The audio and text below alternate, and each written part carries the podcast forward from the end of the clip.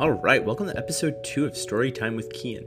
Season one is uh, Pride and Prejudice, where I'm reading the classic Jane Austen novel Pride and Prejudice with a little bit of a remix. Uh, we're calling it Pride and Prejudice and Cian. Uh, so last time we were kind of getting introduced to uh, our main characters, uh, Lizzie, um, her her family, and we were briefly introduced to Mr. Darcy. Uh, and I hope this week we'll get to learn a little bit more about him. Uh, if you tuned into the first episode, you'll know that I have a little bit of a crush on Keira Knightley, um, and that that's obviously who I see in my head whenever I'm thinking about Lizzie.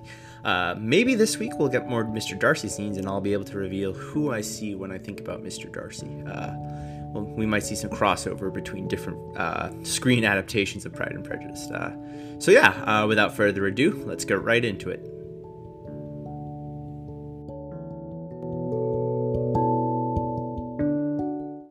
Today's chapters 4 through 6. When Jane and Elizabeth were alone, the, far- the former, who had been cautious in her praise of Mr. Bingley before, expressed to her sister how very much she admired him. He is just what a young man ought to be, said she, sensible, good humored, lively, and I never saw such happy manners, so much ease, with which such perfect good breeding. Note to self breeding is not an okay word to use to describe a person these days. That's it's kind of weird. He is also handsome, replied Elizabeth, which a young man ought likewise to be, if he possibly can. His character is thereby complete. I was very much flattered by his asking me to dance a second time. I did not expect such a compliment. Did not you? I did for you. But that is one great difference between us. Compliments always take you by surprise, and me never. What could be more natural than his asking you again? He could not help seeing that you were about five times as pretty as every other woman in the room. Wow, she's a really good sister. My sister was never this nice to me. No thanks to all his gallantry for that. Well, he certainly is a very agreeable, and I give you leave to like him. You have liked many a stupider person. Wow. Wow. Dear Lizzie. Oh, you're a great deal apt, you know, to like people in general. You never see a fault in anybody. All the world are good and agreeable in your eyes. I never heard you speak ill of a human being in my life. I would wish not to be hasty in censuring anyone, but I would always speak what I think. I know you do, and it is that which makes the wonder with your good sense, to be so honestly blind to the follies and nonsense of others, affectation of candor is common enough. One meets it everywhere. But to be candid without ostentation or design, to take the good of everybody's character and make it still better, and say nothing of the bad, belongs to you alone. And so you, like this man's sisters too, do you? Their manners are not equal to his. Certainly not, at first. But they are very pleasing women when you converse with them. Converse with them, Jesus Christ. Mr. Bingley is to live with her brother, and Mrs wow, we're, we're not we're not off to a great start today, folks. I apologize. Miss Bingley is to live with her brother and keep his house, and I am much mistaken if we shall not find a very charming neighbor in her.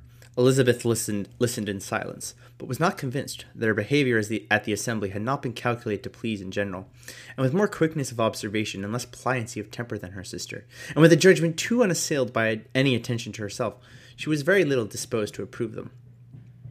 They were, in fact, very fine ladies, not deficient in good humor when they were pleased, nor in the power of being agreeable where they chose it, but proud and conceited. They were rather handsome, had been educated in one of the first private seminaries in town, had a fortune of twenty thousand pounds, were in the habit of spending more than they ought, and of associating with people of rank, and were therefore in every aspect entitled to think well of themselves and meanly of others. They were of a respectable family in the north of England, a circumstance more deeply impressed on their memories than their brother's fortune and their own had been acquired by trade. Jesus, I'm not doing great with the reading today, folks. I apologize. We're, we're in the sophomore slump already, it looks like. I was hoping that would wait until season two. Mr. Bingley inherited property to the amount of nearly a hundred thousand pounds from his father, who had not intended to purchase an estate, but did not live to do it. Mr. Bingley intended it likewise, and sometimes made choice of his county, but as he was now provided with a good house and the liberty of a manor, it was doubtful to many of those who best knew the easiness of his temper whether he might not spend the remainder of his days at Netherfield, and leave the next generation to purchase. His sisters were very anxious for his having an estate of his own, but though he was now established only as a tenant, Miss Bingley was by no means unwilling to preside at his table. Nor was Mrs. Hurst, who had married a man of more fashion than fortune, less disposed to consider his house as her home when it suited her. Mr. Bingley had not been of age two years when he was tempted by an accidental recommendation to look at Netherfield House. He did look at it and into it for half an hour, was pleased with the situation in the principal rooms, satisfied with what the owner said in its praise, and took it immediately. To have the kind of money where you could just like buy a manor house, just like immediately, damn. Between him and Darcy, there was a very steady friendship, in spite of a great opposition of character. Bingley was endeared to Darcy by his easiness, openness, ductility of his own temper, though no, disposi- no disposition could offer a greater contrast to his own, and though with his own he never appeared dissatisfied. On the strength of Darcy's regard, Miss Bingley had the firmest reliance, and of his judgment the highest opinion. In understanding Darcy was the superior, Bingley was by no means deficient, but Darcy was clever. He was at the same time haughty, reserved, and fastidious, and his manners, though well bred, were not inviting. In that respect, his friend had greatly the advantage. Bingley was sure of being liked wherever he appeared. Darcy was continually giving offense. So let's talk about Darcy. Uh, you know when i when i read through this and i hear this description of him and how he's kind of basically a slow burn he's not like making a great first impression but he grows on you maybe um, i am of course thinking of colin firth from i believe the bbc adaptation uh, I, I, think like every role Colin Firth plays, uh, he's kind of coming off this way, and so I think he he's a good fit for Mr. Darcy. So anytime I'm hearing descriptions of Mr. Darcy or I'm reading lines of Mr. Di- Darcy's dialogue, I am thinking of the one, the only, the the, the king, Mr. Darcy uh, himself, Colin Firth. Uh, so we've got the BBC, uh, Mr. Darcy, and we've got the uh, 2005, 2005, something like that, uh, Elizabeth. Um, so yeah, just wanted to, to make it clear. I don't have a crush on Colin Firth. I'm sorry, Colin. You're just, you know, just not. Yep, sorry. Uh, I'm a born old straight man. but you know, you're a good actor. You've been nominated for an Oscar, I think, for The King's Speech. I, I don't know that you deserved it, but you were nominated if you won, and I'm sorry. Um, anyways, on with the show.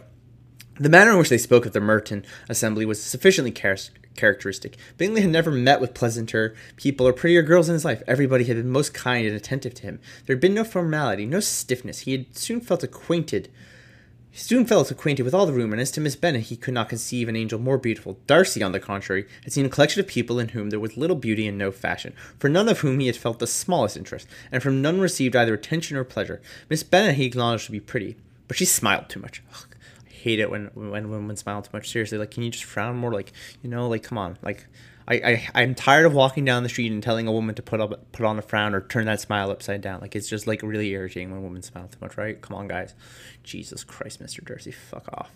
Um, Anyways, Mrs. Hurst and her sister allowed it to be so, but still they admired her and liked her, and pronounced her to be a sweet girl, and that one whom they should not object to know more of. Miss Bennet was therefore established as a sweet girl, and their brother felt authorized by such commendation to think of her as he chose. Chapter 5 Within a short walk of Longbourn lived a family with whom the Bennets were particularly intimate. Sir William Lucas had been formerly in trade in Meryton, where he had made a tolerable fortune and risen to the honour of knighthood by an address to the king during his mayoralty. The distinction had perhaps been too, felt too strongly. It had given him a disgust to his business and to his residence in a small market town, and quitting them both, he had removed with his family to a house about a mile from Meryton, denominated from that period Lucas Lodge, where he could think with pleasure of his own importance and, unshackled by business, occupy himself solely in being civil to all the world. For though elated by his rank, it did not render him supercilious, or, on the contrary, he was all attention to everybody. By nature inoffensive, friendly, and obliging, his presentation at St. James's had made him courteous. Lady Lucas was a very good kind of woman, not too clever to be a valuable neighbor to Mrs. Bennet. They had several children. The eldest of them was a sensible, intelligent young woman, about twenty-seven, was Elizabeth's intimate friend. That the Miss Lucases and the Miss Bennets should meet to talk over a ball was absolutely necessary, and the morning after the assembly brought the former to Longbourn to hear and to communicate. You began the evening well, Charlotte, said Mrs. Bennet with civil, civil self command to Miss Lucas. You were Mr. Bingley's first choice. Yes, but he seemed to like his second better. Ooh. Oh, you mean Jane, I suppose, because he danced with her twice? To be sure, that did seem as if he admired her. Indeed, I rather believe he did. I heard something about it, but I hardly know what. Something about Mr. Robinson? Perhaps you mean what I overheard between him and Mr. Robinson. Did I did not I mention it to you? Mr. Robinson's asking him how he liked our Meryton assemblies, and whether he did not think there were a great many pretty women in the room, and which he thought the prettiest. And his answering immediately to the last question, "No, the eldest Miss Bennet beyond a doubt. There cannot be two opinions on that point. Upon my word. Well, that was very decided indeed. That does seem as if, but however, it may all come to nothing. You know, some old old dialogue is just very difficult and weird to read. I, this is one of them. that line was one of them. My overhearings were more to the purpose than yours, Eliza, said Charlotte. Mr. Darcy is not so well worth listening to as his friend, is he? Poor Eliza, to be only just tolerable. Again, Keira Knightley, way more than tolerable. I beg you would not put it into Lizzie's head to be vexed by his ill treatment, for he is such a disagreeable man that it would be quite a misfortune to be liked by him. Mrs. Long told me last night that he sat close to her for half an hour without once opening his lips. Maybe the motherfucker's just shy. Jesus. Are you quite sure, ma'am? Is there not a little mistake? said Jane. I certainly saw Mr. Darcy speaking to her. Aye, because she asked him at last how he liked Netherfield, and he could not help answering her. But she said he seemed very angry at being spoke to. Miss Bingley told me, said Jane, that he never speaks much unless his intimate unless among his intimate acquaintance. With them, he is remarkably agreeable. So he's shy. He's shy. You just gotta get to know the guy. Like back off. Jesus. I do not believe a word of it, my dear. If he had been so very agreeable, he would have talked to Mrs. Long. But I can guess how it was. Everybody says that he's ate up with pride, and I dare say he had heard somehow that Mrs. Long does not keep a carriage, and had come to the ball in a hack chaise. I do not mind his not talking to Mrs. Long, said Miss Lucas, but I wish he had danced with Eliza. Another time, Lizzie said her mother, I would not dance with him if I were you. I believe, ma'am, I may safely promise you never to dance with him. His pride, said Miss Lucas, does not offend me so much as his pride often does, because there's an excuse for it. One cannot wonder that so very fine a young man, with family, fortune, everything in his favor, should think highly of himself. If I may so express it, he has a right to be proud. That is very true, said Elizabeth, and I could easily forgive his pride if he had not mortified mine. Pride, observed Mary, who piqued himself herself up upon the solidarity of reflections, is a very common failing, I believe. By all that I have ever read, I am convinced that it is very common indeed, that human nature is particularly prone to it, and that there are very few of us who do not cherish a feeling of self complacency or on the score of some quality or other, real or imaginary. Vanity and pride are different things. Though the words are often used synonymously, a person may be proud without being vain. Pride relates more to our opinion of ourselves, vanity to what we would have others think of us. If I were as rich as Mr. Darcy, cried a young Lucas who came with his sisters, I should not care how proud I was. I would keep a pack of foxhounds and drink a bottle of wine every day. Then you would drink a great deal more than you ought, said Mrs. Bennet. And if I were to see you as it as it I should take away your bottle directly. She's like I'm fumbling lines left, right, and center. I apologize, listeners. The boy protested that she should not. She continued to declare that she would, and the argument ended only with the visit. Chapter 6 The ladies of Longbourn soon waited on those of Netherfield. The visit was returned in due form. Miss Bennet's pleasing manners grew on the will of Mrs. Hurst and Miss Bingley, and though the mother Though the mother was fond to be intolerable, and the younger sisters not worth speaking to, a wish of being better acquainted with them was expressed towards the two eldest. By Jane, this attention was received with the greatest pleasure, but Elizabeth still saw superciliousness in their treatment of everybody, hardly excepting even her sister, and could not like them, though their kindness to Jane, such as it was, had a value as arising in all probability from the influence of their brother's admiration.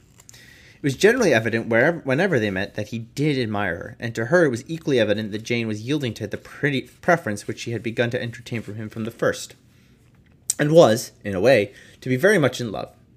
But she considered with pleasure that it was not likely to be discovered by the world in general, since Jane united with great strength of feeling, oops, great strength of feeling, a composure of temper, and a uniform cheerfulness of manner, which would guard her from the suspiciousness. Ugh, I cannot do this today. I apologize. Which would guard her from the suspicions of the impertinent. She mentioned that to her friend Miss Lucas. It may perhaps be pleasant, replied Charlotte, to be able to impose on the public in such a case, but it is sometimes a disadvantage to be so very guarded. If a woman conceals her affection with the same skill from the object of it, she may lose the opportunity of fixing him, and it will then be but poor consolation to believe the world equally in the dark. There is so much of gratitude or vanity in almost every attachment that it is not safe to leave any of it to itself. We can all begin freely. A slight preference is natural enough but there are very few of us who have heart enough to really be in love without encouragement. In nine cases out of ten, a woman had better show more affection than she feels. Bingley your, likes your sister undoubtedly, but he may never do more than like her if she does not help him on. But she does help him on as much as her nature will allow. If I can perceive her regard for him, he must be a simpleton indeed not to discover it too. Remember, Eliza, that he does not know Jane's disposition as you do. But if a woman is partial to a man and does not endeavor to conceal it, he must find it out. Perhaps he must if he sees enough of her. But though Bingley and Jane may meet tolerably often, it is never for many hours together, and as they always see each other in large mixed parties, it is impossible that every moment should be employed in conversing together. Jane should therefore make the most of every half hour in which she can command his attention. When she is secure of him, there will be leisure for falling in love as much as she chooses. Your plan is a good one, replied Elizabeth, where nothing is in question but the desire of being well married, and if I were determined to get a rich husband, or any husband, I dare say I should adopt it. But are not, these are not Jane's feelings. She is not acting by design. As yet, she cannot even be certain of the degree of her own regard, nor of its reasonableness. She has known him only a fortnight. She danced four dances with him at Meryton. She saw him one morning at his own house, and has since dined in company with him four times. This is not quite enough to make her understand his character. Not as you represent it. Had she merely dined with him, she might have only discovered whether he had a good appetite. But you must remember that four evenings have also been spent together, and four evenings may do a great deal. Yes, these four evenings have enabled them to ascertain that they both like Vingt-un better than commerce, but with respect to any other leading characteristic, I do not imagine that much has been unfolded. Well, said Charlotte, I wish Jane success with all my heart, and if she were married to him tomorrow, I should think she had as good a chance of happiness as if she were to be studying his character for a twelvemonth. Happiness in marriage is entirely a matter of chance. If the dispositions of the parties are ever so well as known to each other, or ever so similar beforehand, it does not advance their felicity in the least. They always continue to grow sufficiently unlike afterwards to have their share of vexation, and it is better to know as little as possible of the defects of the person with whom you are to pass your life. I don't know that I agree with that that, but okay. Uh, you make me laugh, Charlotte, but it is not sound. You know it is not sound, and that you would never act in this way yourself. Occupied in observing Mr. Bingley's attention to her sister, Elizabeth was far from suspecting that she was herself becoming an object of some interest in the eyes of his friend. Mr. Darcy had at first scarcely allowed her to be pretty. He had looked at her without admiration at the ball, and when they next met, he looked only at looked at her only to criticize. But no sooner had he made it clear to himself and his friends that she had hardly a good feature in her face that he began to find it was rendered uncommonly intelligent by the beautiful expression of her dark eyes. Keira Knightley does have beautiful, beautiful eyes. I, I Colin Firth has good taste. Uh, to this, to this discovery succeeded some other e- some others equally mortifying. Though he had detected with a critical eye more than one failure of perfect symmetry in her form. Fuck off. He was forced to acknowledge her figure to be light and pleasing, and in spite of his ass- asserting that her manners were not those of the fashionable world, he was caught by their easy playfulness. Of this she was perfectly unaware. To her, he was the only the man who had made himself agreeable nowhere, and who had thought her handsome enough to dance with. Had not thought her handsome enough to dance with. He began to wish to know more of her, and as a step towards conversing with her himself, attending to conversation with others. His doing so was to draw her notice. It was at Sir William Lucas's where a large party was assembled. What does Mr. Darcy mean, said she to Charlotte, by listening to my conversation with Colonel Forster? This is a question which Mr. Darcy only can answer. But if he does it any more, I shall certainly let him know that I see what he is about. He is a very satirical and if I do not begin by being impertinent myself, I shall soon grow afraid of him. On his approaching them soon afterwards, though without seeming to have any intention of speaking, Miss Lucas defied her friend to mention such a subject to him, which immediately provoking Elizabeth to do so, she turned to him and said, Did you not think, Mr. Darcy, that I expressed myself uncommonly well just now when I realized was teasing Mr. Colonel Forster to give us a ball at Meryton? With great energy, but it is a subject which always makes a lady energetic. You are severe on us. It will be her turn, her turn soon to be teased, said Miss Lucas. I'm going to open the instrument, Eliza, and you know what follows. You are a very strange creature by way of a friend, always wanting me to play and sing before anybody and everybody. If my vanity had taken a musical arm, you would have been invaluable, but as it is, I must I would really rather not sit down before those who must be in the habit of hearing the very best performers. On Miss Lucas's persevering, however, she added, Very well, if it must be so, it must. And gravely glancing at Mr. Darcy, there is a final saying, which everybody here is of course familiar with Keep your breath to cool your porridge and I shall keep mine to swell my song. Her performance was pleasing, though by me no means capital. Ah, that's capital so. After a song or two, and before she could reply to the entreaties of several that she would sing again, she was eagerly succeeding at the instrument by her sister Mary, who, having, in consequence of being the only plain one in the family, worked hard for knowledge and accomplishments, was always impatient for display. Mary had neither genius nor taste, and though vanity had given her application, it had given her likewise a pedantic air and conceited manner, which would have injured a higher degree of excellence than she had reached. Elizabeth, easy and unaffected, had been listened to with much more pleasure, though not playing half so well, and Mary, at the end of a long concerto, was glad to purchase praise and gratitude by Scotch and Irish airs. Ah, the folk and Irish soul. At the request of her younger sisters, who with some of the Lucases and two or three officers joined eagerly in dancing at one end of the room. Mr. Darcy stood near them in silent indignation at such a mode of passing the evening, to the exclusion of all conversation. And was too much engrossed by his own thoughts to perceive that Sir William Lucas was his neighbour.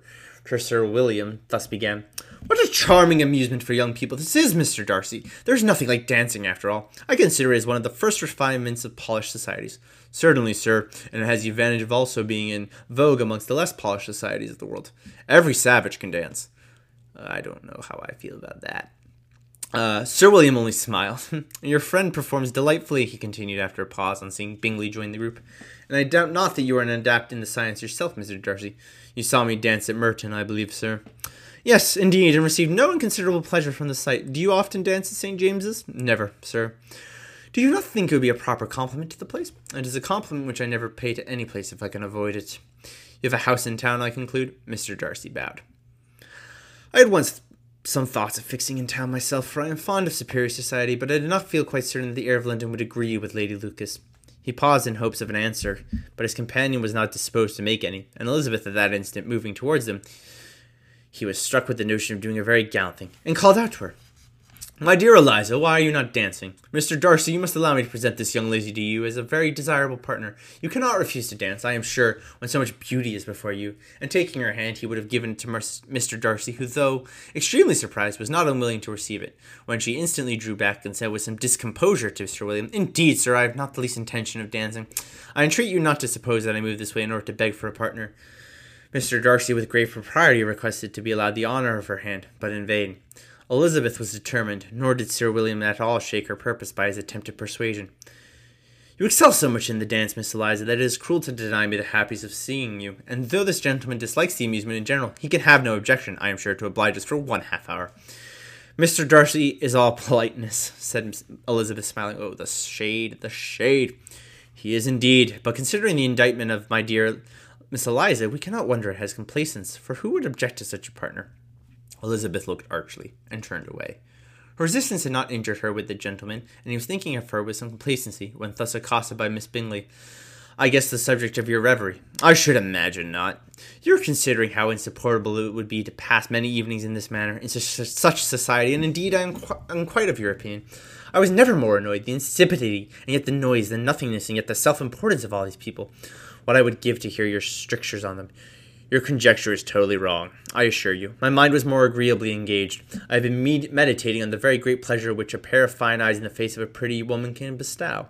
Miss Bingley immediately fixed her eyes on his face, and desired he would tell her what lady had the credit of inspiring such reflections. Mr. Dartney replied with great, great intrepidity, Miss Elizabeth Bennet. Miss Elizabeth Bennet, repeated Miss Bingley. I am all astonishment. How long has she been such a favourite? And pray am I to wish you such joy? That is exactly the question which I expected you to ask. A lady's imagination is very rapid. It jumps from admiration to love, from love to matrimony in a moment. I knew you would be wishing me joy. Nay, if you are so serious about it, I shall consider the matter absol- as absolutely settled. You will have a charming mother-in-law indeed, and of course she will always be at Pemberley with you. He listened to her with perfect indifference, while she chose to entertain herself in this manner, and as his composure convinced all her that all was safe, her wit flowed long. And you know what? We're gonna call it a stop for there today. We're gonna stop there for today. I cannot talk today. This is the worst episode, and we're only two episodes in.